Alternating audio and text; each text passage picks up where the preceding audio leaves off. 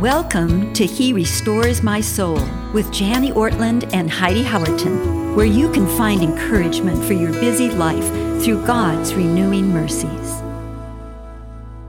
Hello, everyone. Thanks for listening in. We're so glad to welcome you back to He Restores My Soul. We hope you've been enjoying some summer reading after our last few podcasts. Maybe you've picked up a good Christian biography. We'd love to hear about it.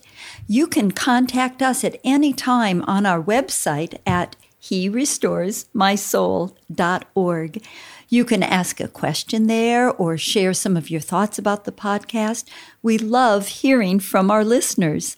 In fact, today we're going to spend some time answering some questions that have been sent in.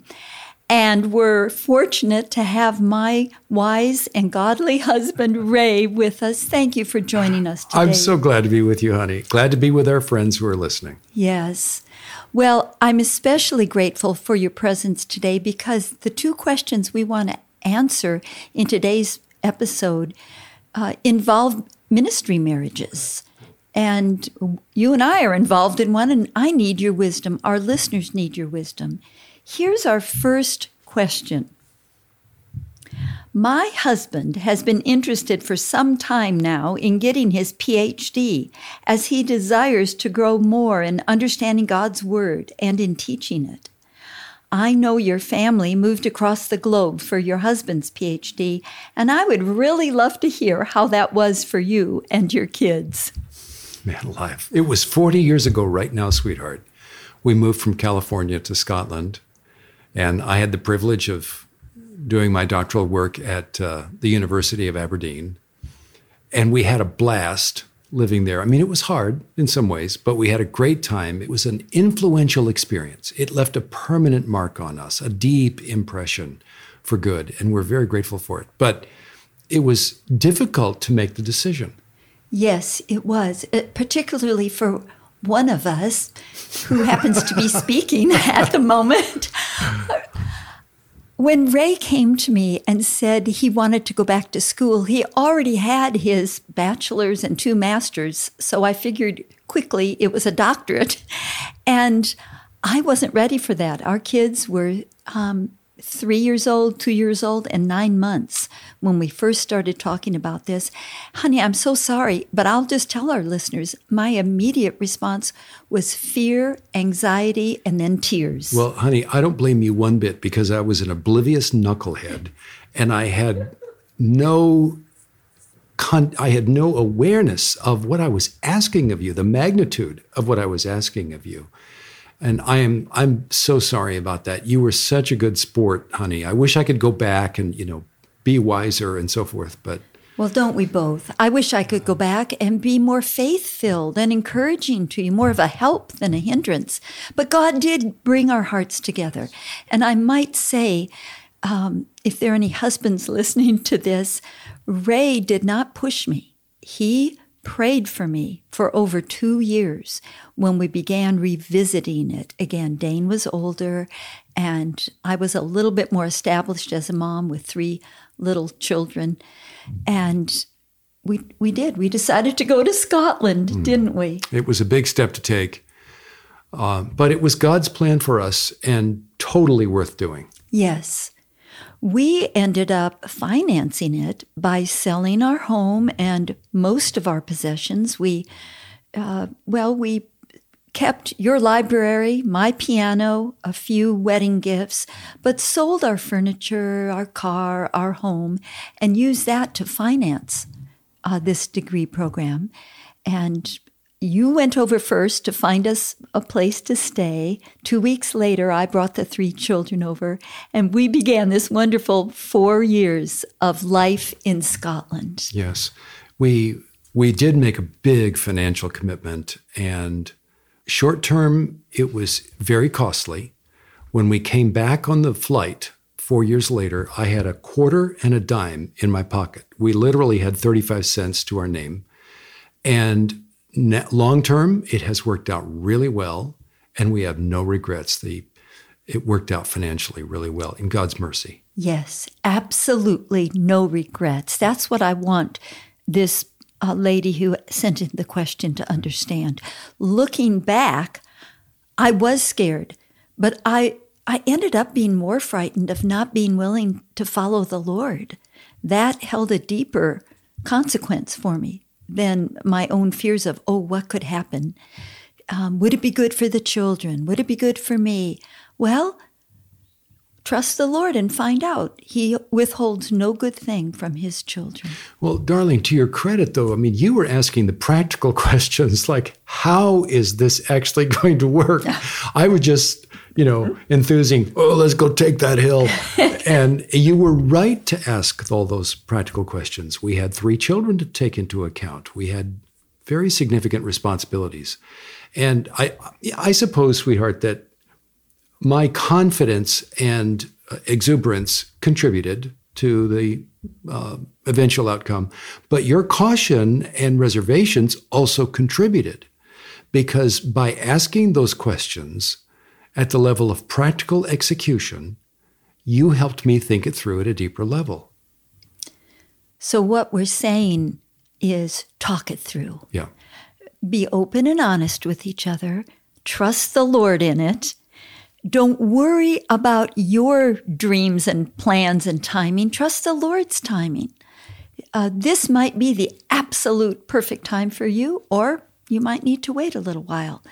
Look to the Lord, He will show you. You know, a verse that, or two verses actually, that come to my mind when we think about this, honey, uh, are Psalm 27 13 and 14. David says, I believe that I shall look upon the goodness of the Lord in the land of the living. So he looks out into his future with a heart of expectancy, not dread, but expectancy, because what's out there waiting, awaiting him is more and more of the goodness of the Lord. So here's what he does with that expectancy right now wait for the Lord.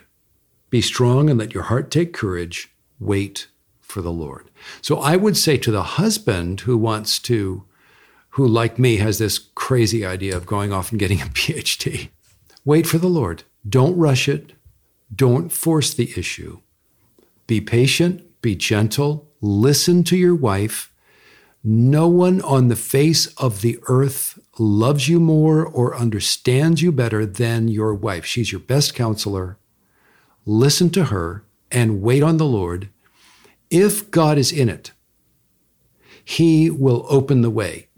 And commonly, don't we all know, commonly, the Lord takes time to reveal His will. That's why the Bible so often says, wait on the Lord. How, if we're, if we're, if we're really seeking God's will and glory, if we want to fulfill the mission He has given us in life, and it will be difficult at times, and we will take big steps of faith at times, how can it injure us or um, diminish us to wait on the Lord and create space where God can step in and make things clearer? That's so good as you're speaking to the husbands. Do you have any wisdom for us wives whose husbands are asking that? How about I I believe that I shall see? Yeah. Oh, that's good, Jenny. Yeah. That same expectancy um, it, it's a great fit for a, a, a wife's heart, too. Yes. God is not trying to just bless your husband and ruin your life in the process. He sees you as a unit, and you will see the goodness of the Lord. And a couple can grab onto this together. We believe that we shall look upon the goodness of the Lord in the land of the living. In this lifetime, yes. we will live out a story of the goodness of the Lord. Mm. I have one other thought, though. Yes. Can I just, before we move on? Okay. Yes. Oh, here's a crazy thought. So let's say uh, he, he's an elder in the church, he's a pastor, um, he's a teacher in the church.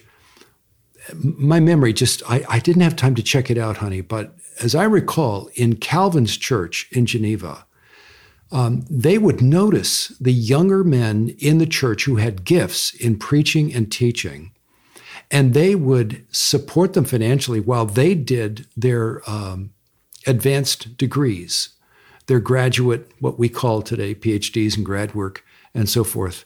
And in exchange for, so they would invest in these young guys and support them in return for future years of service, ministry, and partnership. So maybe there's a way to negotiate an agreement with your church such that they can they commit to you to get you through the program and you commit to them to come back for x number of years and and say thank you by serving them out of the abundance uh, and benefit of that doctoral work.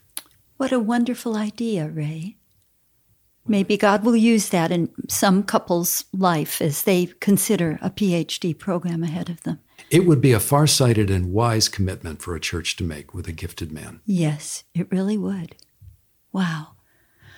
Well, hopefully that has helped this couple. And let us know if you do decide to go for your PhD. We'd love to hear about it.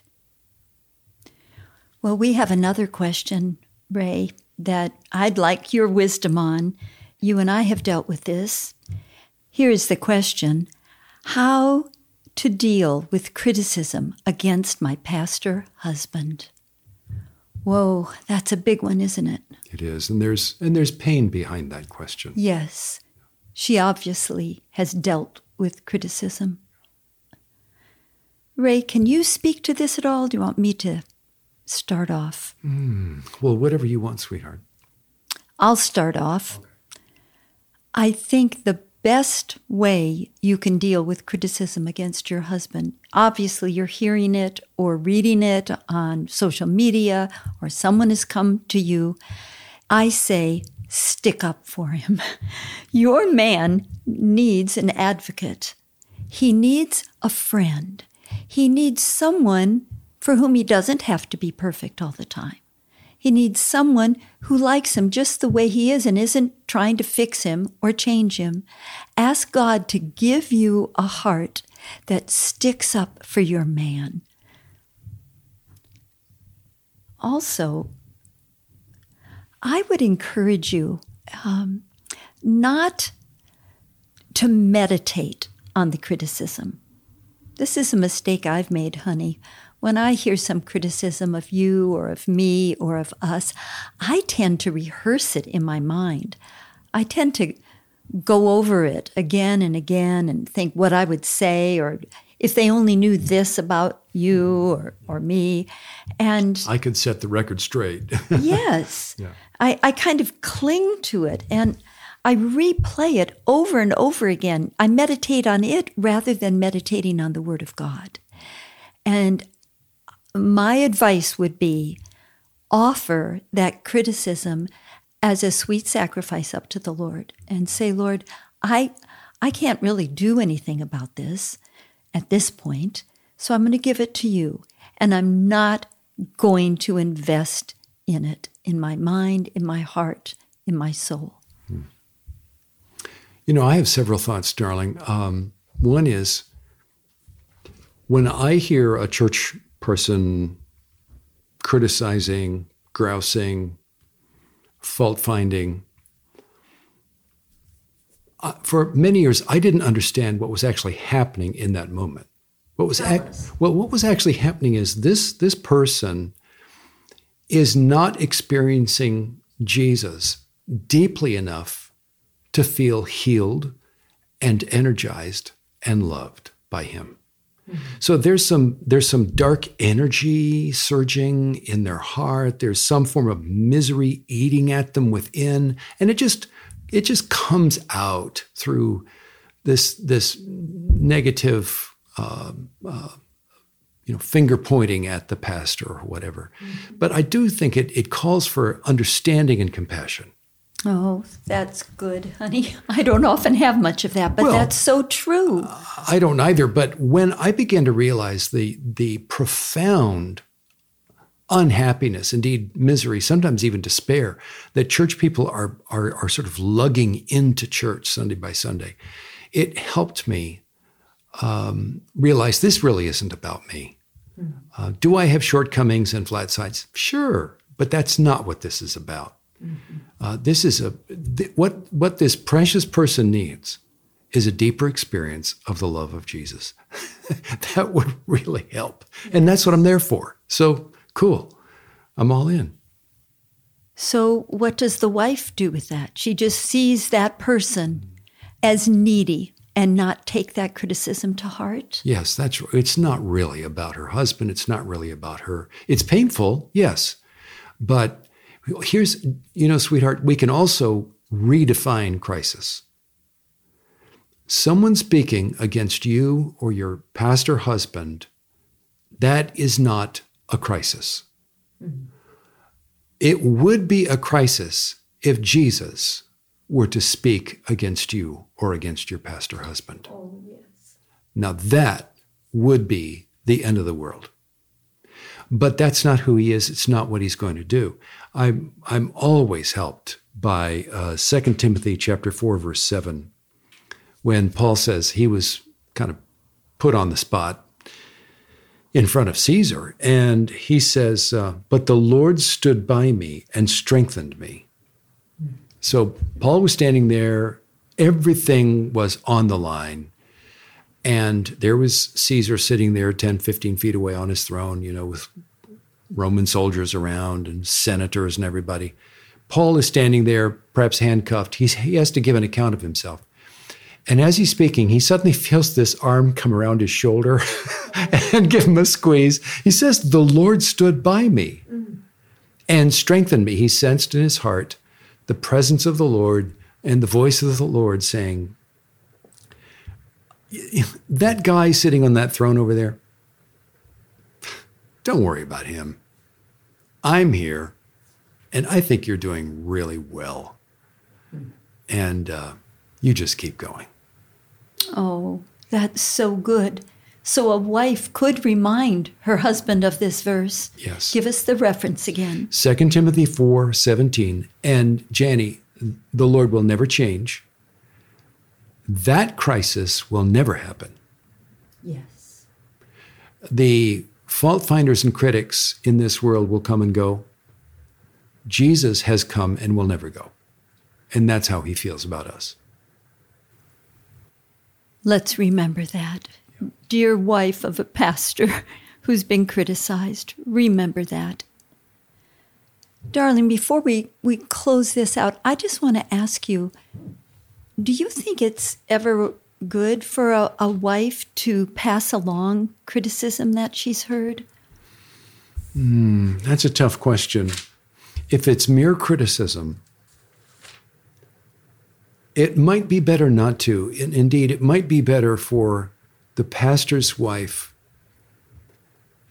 You know, they didn't get married so that they could pass on to one another the ridiculous, foolish, petty criticisms of this world. That's not why they got married. That's for sure. They got married because they just wanted to have a blast being friends and allies and lovers. So guard that experience. If there are people who are um, opposing the pastor in the church, it is the elders who are responsible to uh, serve at that point of delicacy and awkwardness. And uh, but if if it's a very serious, like a threat uh, coming at a pastor, then of course that's that's mm-hmm. a different matter. Mm-hmm. But let's always remember, sweetheart, and this is so meaningful to you and me. It's always it every listener deeply understands this with us. 2 Corinthians chapter 12, verse 10, the apostle Paul says, "For the sake of Christ then." And that's why we're doing this. That's why we're in ministry. Yes. It's not for the sake of our popularity. Yes. And our platform and our all that. Our reputation. Yeah. For the sake of Christ then, I am pleased with weaknesses, and look at the next word insults. Oh my goodness. Hardships, persecutions, and calamities, for when I am weak, then I am strong. Because he has just, the risen Christ has just told him, as he tells us, that my power is made perfect in weakness. In other words, the, the most perfect landing place for the all sufficient power of the risen Christ is a human being who is finding life hard to bear for lots of reasons. And criticism is extremely hard to bear. There is no pain like church pain. And that is where the risen Jesus loves to come And when his faithful servants are insulted, he is able to actually flip that into greater power, resurrection power, because we all go through the experience of rejection, death, resurrection, and repeatedly. And we follow him there th- from rejection through death into resurrection over and over again. And that is how the gospel advances in the world today. And we get to be a part of it. That's oh, right. Oh, thank you, Lord. Yeah. Amen. Well, may the Lord use these few words to restore your soul. Thank you for joining us today. This podcast is generously funded through Renewal Ministries. If you would like to discover more about Jani and Ray's ministry or make a donation, visit their website at renewalministries.com. If you have a question for Jani or would like to learn more about this podcast, please visit our website at herestoresmysoul.org.